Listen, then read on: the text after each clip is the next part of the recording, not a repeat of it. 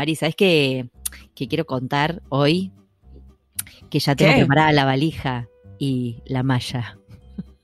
Yo también. Me, ¿Y el, protector solar? Ah, por favor, sí, porque somos las dos como muy blancuchas. Sombrero, sí, yo soy re vampiro. sí, eh, ¿por qué? Se preguntarán los podcast escuchas. ¿Mm? No sé, ¿será que la no? Pileta? Vamos no. A... Ah, mm, mame. Estamos. It's mame, baby. Sí, people. Eh, nosotros resulta que es un tiempito nos enteramos de que había un encuentro de la Spanish Division de la ATA y que se hacía, se llama Spring into Action y se hace en marzo en Mame. Y nos postulamos. Y nos, postulamos para presentar. Y claro, sí, nos eligieron, es muy emocionante. La gente está loca. Así que bueno, vamos, vamos de oradoras eh, vamos a cruzarnos con otros oradores. Este, hay unos oradores de lujo, invitados como uno de nuestros invitados del podcast, que es el señor Pablo Muguerza, que nos vamos a volver a cruzar con Muguerza, que vos te acordás que yo lo pude ir a escuchar porque estábamos a la misma hora. Claro, me acuerdo perfectamente. Tenías la competencia más grande me mataron, me mataron con ese, con ese este horario, este, porque por más que yo no entiendo nada de, medicina, yo iba a ir a ver a Muguerza, porque es como claro, es un genio. Sí. Y bueno, todo Va a haber un montón de celebrities acá en esta conferencia y me parece que va a estar espectacular, sin exagerar. Sí. si pueden ir, no se lo pierdan. Además, nos pueden conocer a Pau y a mí. Ay, que está, basta en Maya. ¿Sabes qué? Un espectáculo aparte. Imperdible. Nos van a reconocer porque vamos a andar con dos eh, pares de pantuflas ridículas por los pasillos. En la playa de mami. Nuestra presentación se va a llamar The Translator's Journey to Success. Sí, y va a estar, ójole, y va a estar basada en el podcast, of, course, no tiene nada que ver con que nosotros hayamos hecho el Journey al Success, porque no, pero um, sino en nuestros, eh, nuestras celebrities, todas las celebrities que han pasado por este podcast, la gente que nos ha enseñado y nos ha contado muchas cosas y muchas trayectorias interesantes. Si vienen escuchando el podcast, saben que hacemos, eh, la primera temporada hacíamos la pregunta de qué era el éxito para ellos. Así es. Y obtuvimos muchísimo material re interesante porque el éxito puede ser muy diferente para cada persona. Sí, y fuimos identificando, identificando también ciertos patrones de eh, como el viaje o el camino que recorre un traductor, eh, un intérprete. Y a partir de eso, bueno, armamos las distintas etapas del éxito del traductor. Así es, así es. Así que bueno, vamos a ver qué sale, ¿no? De todo esto. Eh, yo estoy recontra eh, entusiasmada porque yo fui a Miami en el 2000. O sea, estaría volviendo 20 años después, Marina. Qué volado. Eh, sí, en el 2000, re loco. O sea, con el cambio, de, el cambio de siglo. Ahora voy con el cambio de década. ¿Qué tal? Muy bueno. Me encanta. Yo estuve, yo estuve hace unos años cuando se hizo la conferencia de ATA ahí Mm. Y me morí de emoción porque hay Fredos en eh, Miami. ¿Vos sabías esto? Hay la heladería Fredo. Para quienes no son de Argentina, es una heladería que hace unos helados muy ricos. Em, es que hay mucho argentino en Miami. Mucho, sí, pero fue muy emoción estar en Estados Unidos tomándome un helado de Fredo. Sí, muy loco. Nada, claramente fue el highlight de la conferencia, porque es lo que más me acuerdo. Se ve que en la conferencia no sé qué pasó, pero a ella se quedó en la heladería. bueno, por favor, a esta, anda, presentate a la parte que tenés que hablar y después si querés vamos a comer helado. Prometemos dale, no te me vamos a festejar a Fredo. Ahí está. bueno, listo. Y hoy eh, vamos a entrevistar a Ernesto. Ernesto es intérprete, vive en Los Ángeles también, o sea que es medio vecino de Marina. Y, Somos eh, vecinos. Y amigo y fan de Esther Hermida, que también estuvo en este programa. Así que tiene muchas Está buenísimo lo que hace. Sí, muy interesante, es algo distinto. Así que, bueno, espero que disfruten de saber más de la carrera de Ernesto y aprender más de lo que él ha hecho. Sí, adelante.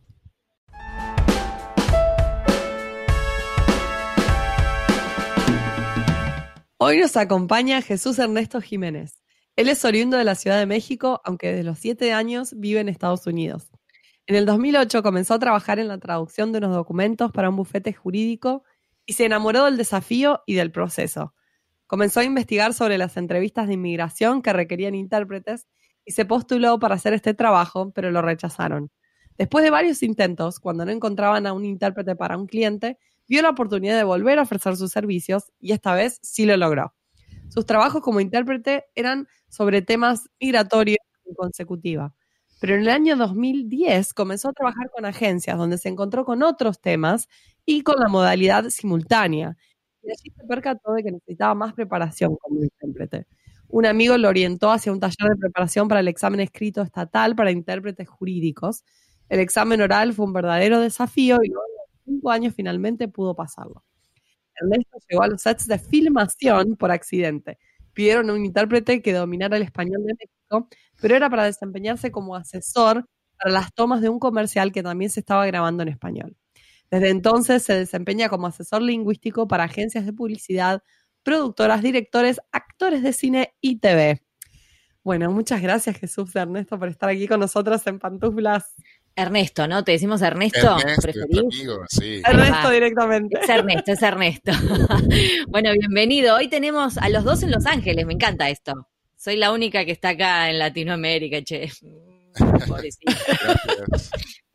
Ustedes están en la playa, aunque está fresco, ¿no? Está lindo el clima, ¿no? Está un poquito fresco, está un poquito fresco, sí. Es, cambia el, clima tanto que no te da oportunidad ni de sacar tu, tu ropa de verano y, y meter la ropa de invierno. Pensé que ibas a decir tu tabla de surf, pero también la ropa de verano, sí. bueno, un placer, la verdad, tenerte acá, Ernesto. Em, antes en el off, les cuento a los podcasts escucha, eh, me enteré cómo se conocieron Ernesto y Marina, que fue hace poquito en la conferencia de ATA, ¿verdad? Que se cruzaron. Sí, sí. Así fue. Ernesto es colega de em, Esther, que estuvo con Esther Hermida, que estuvo con nosotras también, que trabaja en Hollywood también. es muy glamuroso eso para nosotras. Sí, sí, somos muy cholulas. Sorry. Not sorry. Yeah. Este, así que bueno, nada, se encontraron ahí en ATA y así es como terminó cooptándolo para el podcast. Y lo tenemos acá, de, entrevistado. No tenía, nada, que ver con uh, lo de lo de el show de Judge Judy, era de ah. porque acababa yo de escuchar uh, el podcast de, de, la entrevista de con Esther y yo estuve muy atento, le estuve echando porras a y de repente pues me encuentro, me encuentro con Marina y me pasa su tarjeta y me ah. dice, oh, mira que yo soy, tenemos un podcast y se llama En Pantuflas y me lo quería presentar, yo perfectamente sabiendo quién era. Y, yo vos ya sabías. Sí, un, no, un geek ahí, dame tu autógrafo. Saquémonos una selfie, claro. Obvio, tenía que ser. Eso hicimos, eso hicimos. Qué grande. Eh, bueno, Ernesto, bueno, como hemos eh, leído desde tus, de tus comienzos, que, que arrancaste medio como por casualidad a traducir y medio como por casualidad quisiste buscar ser intérprete o algo te impulsó? ¿Qué fue lo que te llamó la atención para empezar a ser intérprete? Cuando intentaste eh, empezar a interpretar en las entrevistas para inmigrantes y todo eso, ¿qué es lo que te inspiró a ir por ese lado? Bueno, trabajando en ese bufete, el trabajo era muy, como muy repetitivo, aburrido, se puede decir. Ah, y luego, cuando entró entró, entró a hacer las traducciones que yo veía, las que estaban hechas ahí no eran de una muy buena calidad, entonces yo eh, las revisaba y las, las mejoraba un poquito y después decía, pues saben, mejor me cargo yo de hacer las traducciones. Ah, y las traducciones pues, salían bien, entonces me, me, daban más y más de ese trabajo y de repente pues ya se volvía como el, oficio de facto ahí. Y eso, no sé, el, la traducción tiene los que lo han hecho saben que hay como un, uh, como es como armar un rompecabezas y, y ya hay algo, el ir a la oficina y ser algo aburrido se fue algo que en lo que destacaba algo que me, me gustaba ese proceso era como eh, una cosa daba con la otra, que el, el desafío me animaba más a intentarlo, a buscar, a aprender cosas me estaban pagando por aprender cosas que no sabía, porque traduciendo este, tienes que buscar bastante, leer bastante, ¿no? Entonces me estaban pagando ahora por aprender, que me encantaba, y me estaban pagando por hacer rompecabezas, y eso me, ah, me impulsó a ofrecer mis servicios para hacerlo para no nada más a ese bufete, sino a otros. Es decir, yo lo hago y, ya después yo no los buscaba, sino me buscaban a mí porque le ponía tanto mm. empeño que ah, obvio el resultado era eh, no era tan mal y me buscaban ya los abogados cuando querían. Lo disfrutabas, sí. Me gusta lo que decís del rompecabezas, ¿no? Porque hay algo de eso en la traducción. No porque uno vaya armando pedazos, sino porque siempre hay alguna piecita difícil, ¿no? Cuando uno traduce. Esa palabrita que se te escapa o ese pedacito que le das vueltas y le das vueltas y le das vueltas y que a todos nosotros nos encanta, ¿no? Como a la gente que le encanta hacer rompecabezas, que les encanta estar sufriendo ahí buscando la piecita que le falta entre 5000. Me parece que está buena la, comparación. Nunca lo hemos visto así. ¿No? Ernesto, y contanos sobre tu experiencia con las entrevistas de inmigración. ¿Te acordás de alguna anécdota, por ejemplo, sobre estas experiencias? Ah, pues sí. Eh, oh habían, habían casos, eran casos muy como ah, difíciles. Yo comencé con ah, las entrevistas que son, yo pienso que las más difíciles. Mm. Hay varias entrevistas, como de ciudadanía, ah, de ajuste, ajusta en el caso, ¿verdad? Para hacerte residente por medio de un familiar. Y los que me tocaban a mí eran las de asilo, pero sin saber cuál es, o sea, una diferencia entre una y otra entré derechito al fuego. Y en, esa, entrevista habían, eh, había un inter hay, de hecho, hay un intérprete en la línea de teléfono que te está monitoreando. Y si haces un error, te, te, lo corrige, pero también, o sea, no nada más te lo corrijo, sino dice, no lo ha dicho bien. Ah, te expone, te expone. Te, expone ¡Qué nervios! Sí, y eso, exacto, agrega un factor de, nervios. Ah, pero entiendo por qué lo hacen, ¿verdad? Porque sí hay personas que no entienden que un intérprete no es un bilingüe y luego traen a alguien que dice una cosa por la otra y que puede perjudicar o traten de ayudar el caso. Entonces sí entiendo por qué lo hacen.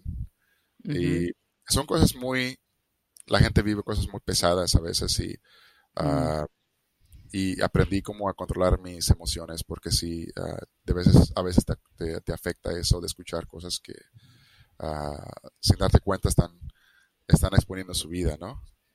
claro. Cosas traumáticas. Sí, y situaciones feas, situaciones difíciles para alguien, digo, es un ser humano que está del otro lado.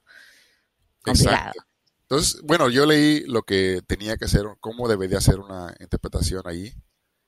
Leí y Ah, armado con esa información, pues hice el mejor esfuerzo uh, y creo que no lo hice tan mal. Las citas se pasaban a las 6 de la mañana. Entonces, ah. a las 6 de la mañana en Anaheim, que queda como a dos horas de donde yo vivo, entonces me tenía que levantar a las 3 de la mañana para estar ahí a tiempo. Oh, por Dios. Sí, no, es muy temprano. ¿Cómo, ¿Cómo, hace un intérprete para estar de.? Porque mira, yo te digo, yo además soy actriz y también canto, ¿no? Entonces, por ejemplo, la otra vez tenía un, una, una audición, tenía que cantar a las 10 de la mañana. Y mi profesora me dijo: la laringe tarda tres horas en bajar. Entonces yo saqué la cuenta. De la mañana me tengo que levantar antes de las 7 para poder vocalizar, para poder llegar a la audición en condiciones, ¿no? ¿Cómo hace un intérprete para que se le despierte el cerebro a las 6 de la mañana? ¿A qué hora se tiene que despertar? Yo no sé lo que, no sé cuánto tardo, se drogan, ¿con qué se dan? café. El café no alcanza. Hay algo más. Agua fría, qué sé yo, no sé. El, bueno, eh, yo soy, mira, soy un fan del café, ¿verdad? Ah, Siempre el café, pero cuando me toca levantarme realmente temprano, sí, no puede faltar. Y, Pero eh, en esas ocasiones yo lo que hago es como una manzana, porque la manzana me cuesta comérmela en la mañana, lo que más se me antoja un café, y luego el segundo café, y luego el tercero, pero lo que sé que me va a ayudar más es una manzana. Una manzana, eso me, me, despierta. No la tenía esa, ¿eh? Mirá. Interesante. Y, pero ¿sabes por qué? Es porque, o sea, ¿te pasa a vos o, alguien te pasó ese tip? Te dijo, mira que la manzana va pues directo al cerebro. Lo escuché ah. y después lo comprobé una y otra vez y ahora ya es algo que para mí me, me resulta ya No sé si para otros, pero a mí lo escuché y, para mí ya es un hecho comprobado. Para mí es un retip lo que estás diciendo, un retip. No lo había escuchado nunca y en breve lo voy a poner en práctica. Después te cuento. si me toca estar despierta muy temprano, ¿no, Mari? ¿Nunca lo escuché? Sí, de una. No, muy bueno. Las propiedades de la manzana. Bueno. Ernesto, voy a cambiar ahora un poco de temática porque me interesa hablar de tu experiencia detrás de cámara. ¿Cómo es el rol de asesor lingüístico para la tele y el cine? Por favor, contanos qué te piden, qué desafíos presenta este rol. Eh, chusmeanos todos los cholulismos que tengas porque nos encanta. primero, ¿qué es un chalulismo? Ah, claro. Bueno, acá en, Argentina le decimos cholulo al que le encantan las figuras públicas, más que nada las estrellas, ¿no? O actores, cantantes y qué sé yo. Entonces ven famous people, famous people. You're interested in famous people. Y no tan famous, porque acá el cholulo se va atrás de, cualquier gato barato que sale en la tele. O sea, así que es medio como que el cholulo es medio como, te, diría, medio despectivo. Pero yo... Es despectivo, es despectivo. Yo te voy a decir, eh, me considero una cholula pongámosle, de la gente que admiro, ¿no? Entonces, si de repente veo a un actor o una actriz que me gustó toda la vida su trabajo y lo veo en la calle y es como, lo tengo que saludar. Ah, yo también, Como cuando conocí a Marina. Claro, ahí va, ¿ves? que Marina en la conferencia de data era como Ross cuando va a la conferencia de paleontólogos en Friends, que nadie conoce a Joey, pero lo conocen a Ross, es igual, el mismo caso. Este, bueno, eso sería cholulismo, para que vos entiendas, Ernesto. Nada, es lo que quieras contar de tu experiencia. Ah, sí, les voy a contar mi primera experiencia, porque de ahí eh, creo que se abrió una puerta muy muy linda que no me esperaba. Eh, hay que estar listos para, para, pues, casi lo que sea. Y esta vez me acuerdo que eh, sé, que era un comercial, pero no sabía, yo pensaba que habían, era para actores que no hablaban el inglés. Realmente no sabía, ¿no? no Como no sabía, tenía que estar listo para lo que fuera, pero tenía esa idea, ¿no? De que iba a ser para interpretar. Entonces llego, eh, es en un bar en Los Ángeles, y entro, el bar está totalmente oscuro, pero hay cables por todo el piso, hay cámaras, no una, sino que hay varias por todas partes. Hay, eh, están los reflectores, eh, están los actores y cada quien está en su lugar haciendo lo que debe de hacer y yo pues, ¿qué hago aquí? No sé. Los, los actores les pongo atención para ver quién es el que le falta el inglés y ninguno. Realmente parece como que está muy cómodo hablando en inglés. Entonces yo voy ah, buscando quién, uh, con quién me reporto siquiera. claro, no sabía ni, para dónde disparar. Sí, sí, eh, la gente de la cámara le digo, pues yo soy el intérprete. Oh, qué bueno. Eh, por fin, eh, la respuesta que me repetían era, Ve, bueno, siéntate por allá, luego te, te encuentran. Ah, pero ya diciéndole a todos que yo era el intérprete y que se ocupaban algo, pues yo iba a estar en esa esquina. Pues dije, el que me vaya a ocupar, pues ahí, ahí voy a estar cuando me ocupen de repente pues empezó la filmación en inglés. Todo bien, todo ah, como debía ser. Y ya había visto cómo filmaban comerciales, porque de pequeño mi hermano hizo un comercial.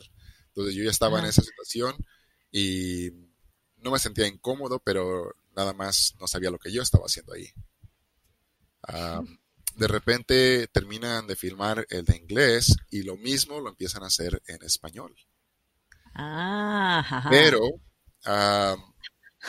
ay, perdón, y me estoy adelantando. Porque al llegar, sí, por fin alguien llegó y me dijo, oh, mira, ese es el guion y ese es el guion, el guion del español, porque realmente es lo mismo, pero está traducido. Entonces, bueno, si quieres ah, opinar sobre de algo, pues nos dejas saber. Y todo pues está muy bien coordinado, pero todavía como en todos lugares hay políticas. Hmm. No todos están en el mismo equipo, es lo que me di cuenta, que hay, hay varias, eh, varios, intereses ahí. Eh, está, por una parte, está la parte de la productora y luego también está el cliente como que supervisando de que realmente se está haciendo de que sea el comercial que ellos quieren, claro, tal cual. Y yo no me había dado cuenta, pero lo que me habían, lo que me habían contratado, sin decirme que para eso tenemos contratado, ¿verdad? era para hacer como un checks and balances. como, como supervisar que se estaba haciendo lo que el cliente quería. Entonces, cuando yo fui a dar mis puntos de vista, yo se los di En español, o sea, lo que el cliente creía en español. Sí, había cositas como que no cuadraban muy bien para, mm. para un comercial, porque no nada más tiene que ser traducción, sino tiene que tener sentido en el idioma. Pero se le estaba dando la reseña a la parte que lo había preparado, a la, a la parte que lo había eh, elaborado y en su punto de vista, pues era lo mejor que podían hacer. Entonces, para ellos no había nada que mejorar. Ah, claro. Entonces yo, eso cuando escuché y sin darme cuenta que es lo que estaba haciendo, ah, y me dijeron, no, no, no, así déjalo. Entonces dije otra vez, entonces, ¿por qué estoy aquí? Claro. Ah, el, lo único, como un pedacito de información que me dio la idea de por qué estaba ahí, lo tuve que averiguar totalmente yo. Era que me habían dicho de que querían un intérprete que dominaba el español de México. Entonces era su demográfica, ¿no? El, cliente tenía una demográfica que pues en México, aquí en Los Ángeles hay una población de, mexicanos bastante amplia y querían como que fuera algo que, se entendiera más para, para, mexicanos, que, bueno, en general, pero que querían que fuera, este, sí, para localizado para esa audiencia. Y de hecho había una canción mexicana, entonces eh, era eh, sin ofender a nadie, era un comercial que realmente totalmente iba para, esa demográfica. Entonces, eso es la, la clave que me habían dicho, bueno, te hemos pedido para esto, para que tienes que poder dominar el español de México. Cuando el guion se estaba ya, eh, repito, que ya había dado mi opinión durante, antes de que filmaran, pero ya estaba filmando y estaban haciendo una toma y la otra, yo tenía mm. que decir algo. Yo pensé, yo, esto va a rozar contra alguien porque me han dicho que no quieren la opinión o que ya estaba bien, pero yo tuve que decir... Eh, sí, pero vos ya veías que había algo ahí que no iba. Exacto. Eh, yo me atreví a decir, eh, el, el, director tiene lo que se llama un supervisor de guion. Sí. Y yo le dije a la supervisora de guion, le dije, mira, en español y especialmente el español de México no se dice así. Y, o no se utiliza esta frase. Ah, y lo tomó en cuenta, hicieron esa, esa filmación con la frase que yo les ofrecí. Y, y, bueno, ya me di cuenta que eso, eso era lo que, la razón que estaba ahí, porque cada, cada toma estaba dando mi punto de vista, así en el momento realmente, no era algo que que me dieron para planear bien.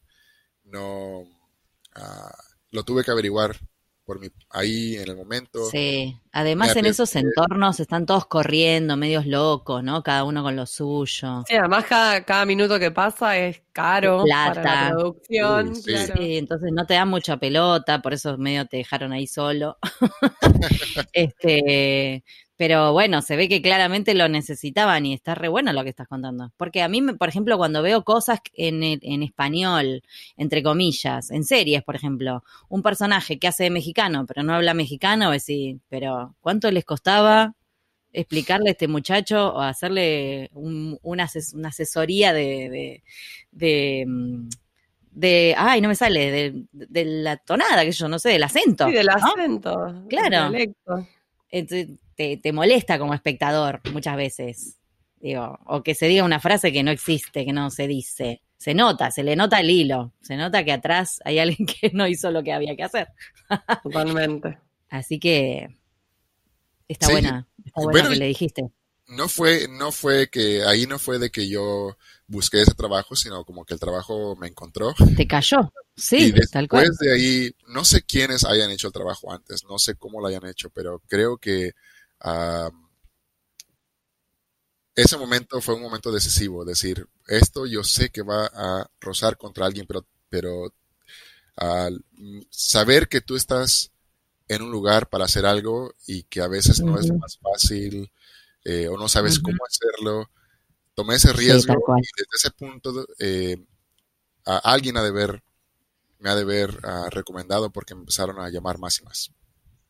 Y de ahí ya fue algo que y me decían, cuando llegaba al próximo set, me decían, oh, es que te recomiendo a esta persona.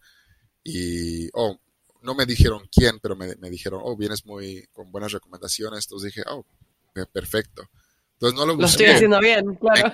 y me siguieron buscando, entonces ahora ya es algo que, un servicio que ofrezco. Qué bueno. Y Ernesto, bueno, sabemos, estuvimos chumeando tu perfil de LinkedIn y además porque charlaste con Marina en la conferencia de ATA y estuviste trabajando como intérprete, entiendo, en la BlizzCon 2019, ¿verdad? Sí. ¿De qué, qué es la BlizzCon? Debe ser una convención de, de algo. De videojuegos, de Blizzard, de Blizzard Entertainment. ahí va, ahí va, gracias chicos, yo no, entiendo nada. Mira, es, ese nombre no es tan conocido como uno de sus productos. Cuando en cuanto lo diga, todos van a saber quiénes son. Seguro, yo no sé, pero el resto seguro. Ah, hasta yo sé. claro. Internacionalmente. World of Warcraft tienen varios otros, pero ellos son los que los que desarrollaron ese juego. Ahí va. Y luego tienen la convención, la conferencia de, ah, de sus videojuegos y dan Igualmente, estoy totalmente fascinado como hay una cultura, una religión de, detrás de esto. a mí me pagaban para estar sentado todo ese tiempo para escuchar eh, los comentarios, pero esa gente pagaba para estar ahí. Y, sí, aparte van todos disfrazados. O sea, es una conferencia de 40.000 personas. No, es gigantesco. Aunque te voy a decir que muchos estaban, eh, no sé, la capacidad de el local en, Anaheim. No sé cuántas personas ah. puede recibir, pero sé que muchas de esas 40 mil estaban en línea. Claro, estaban de forma virtual. Va. Igual, la, audiencia era de 40 mil, ya sea físicamente o virtual. Wow. Claro, claro. Y vos estabas interpretando em, para quiénes, para los expositores, eh, para alguien en particular. Ah, para los gamers. Exacto, no, los expositores, especialmente los expositores. Y habían había sesión tras sesión tras sesión, era hasta la fecha el trabajo más, ah, más pesado, con bastante, bastante preparación que requería. Tienen un vocabulario tan particular como, como religión. Cada religión tiene como sus, sus palabras, sus ideas, sus mundos, sus, su versión del otro mundo y los personajes. es literalmente un mundo nuevo. Exacto. Eh, que, que tenés que aprender desde los personajes, a las herramientas que utilizan, a los mundos, los logros, lo, como que hay miles, de cosas para aprender en cuanto a terminología. Me imagino que te habrás tenido que preparar un montón. Uy, sí, sí, sí.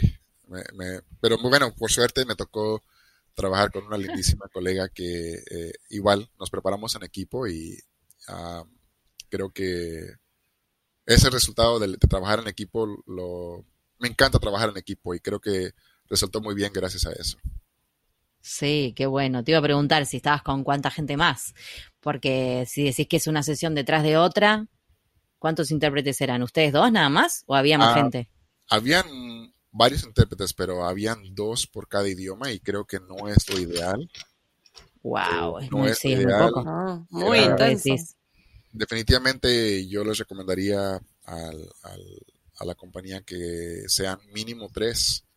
Ah, y bueno, durante los Nuremberg Trials, ¿verdad? Ellos tenían como tres equipos de dos. Eso hubiera sido lo ideal, pero aquí nada más éramos dos y, turnábamos. Wow. Ocho horas. No, no, tremendo. Diez Ocho horas.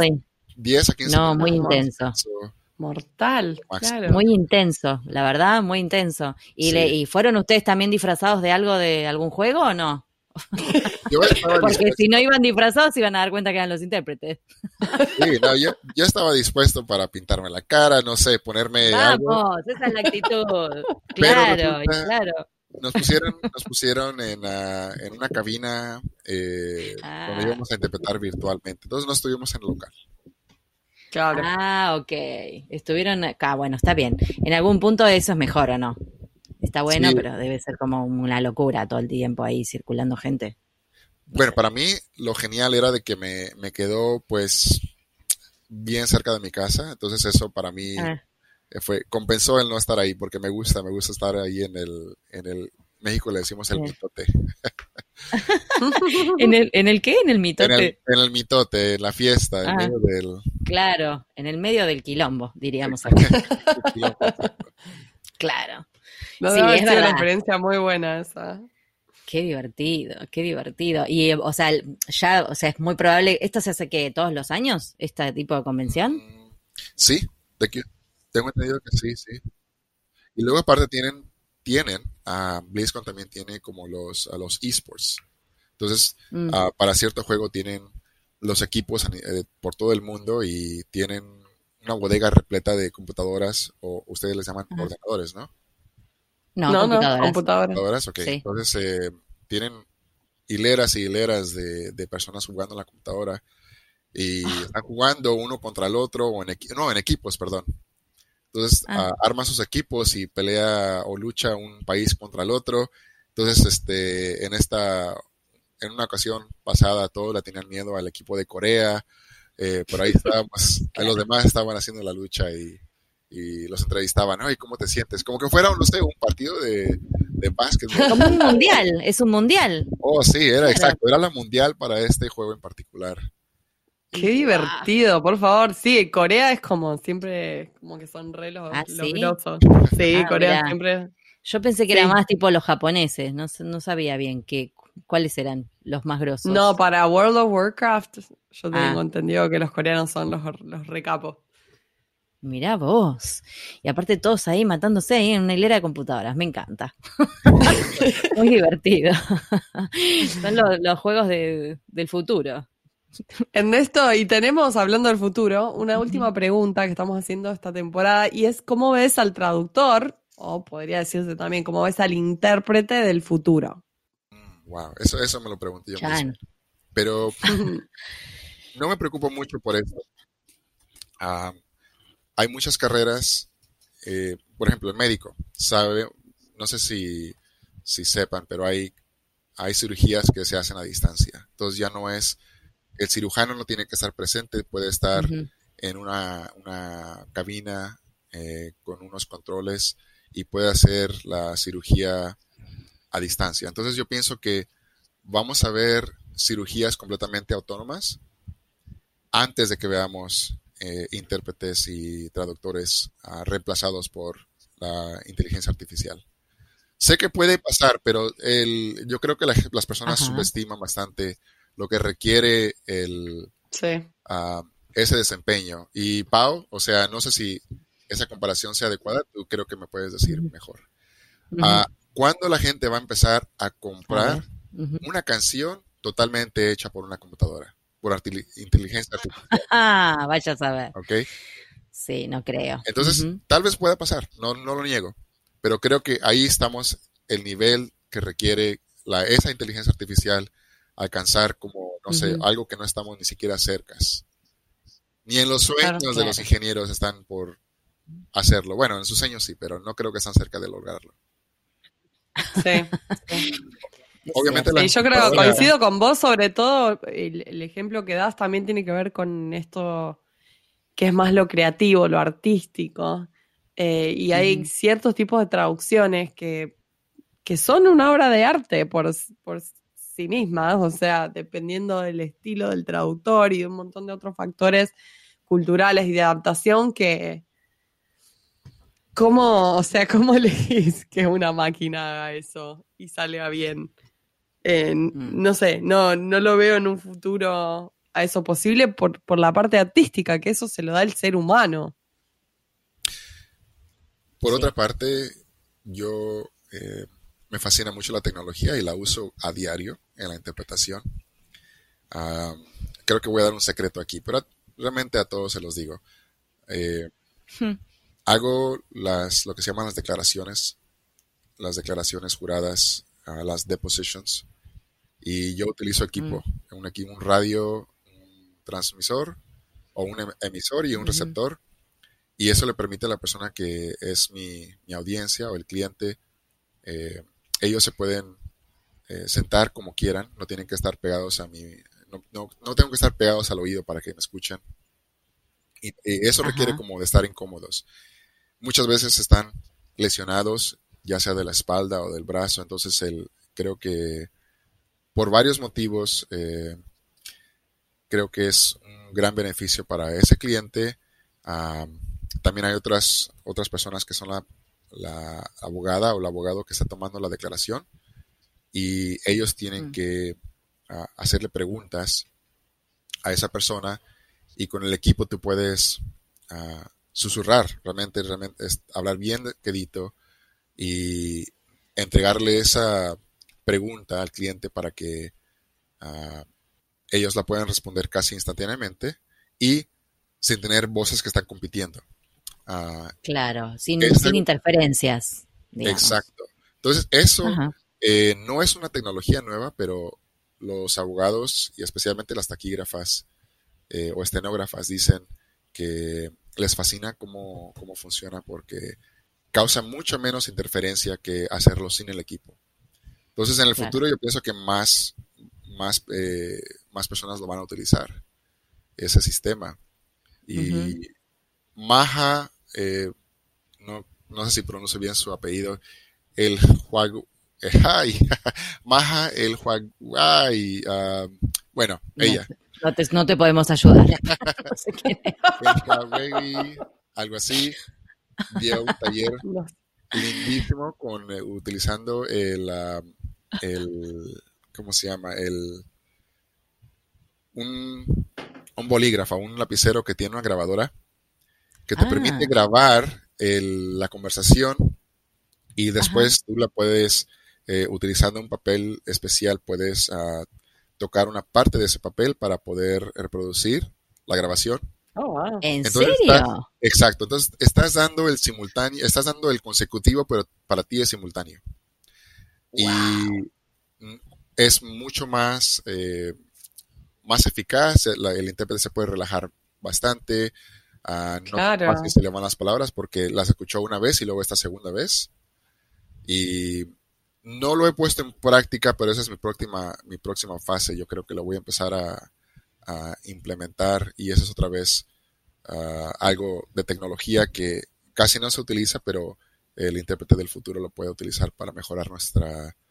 Eh, sí. Para darlo de la manera más ah, correcta y acertada. Claro. Sí, la tecnología al servicio de. Exacto, todo lo que nos ayude, bienvenido sea. Eh, la verdad ha sido un placer, Ernesto, charlar con vos. Este, te agradecemos un montón el tiempo que te tomaste. Eh, espero que le hayas pasado bien acá en Pantuflas. No te preguntamos si estabas en Pantuflas porque los intérpretes en general se calzan, somos los traductores, los mandamos en patas. Así que muchísimas gracias, muchísimas gracias por, por venir acá a charlar con nosotras. Muchas gracias, Ernesto. Ah, perfecto, gracias. Hasta luego. Eh, me encantó esta entrevista y mucho gusto, Pau, por conocerte. Mucho gusto, Marina, por verte otra vez. Qué genio, gracias. Muchas gracias.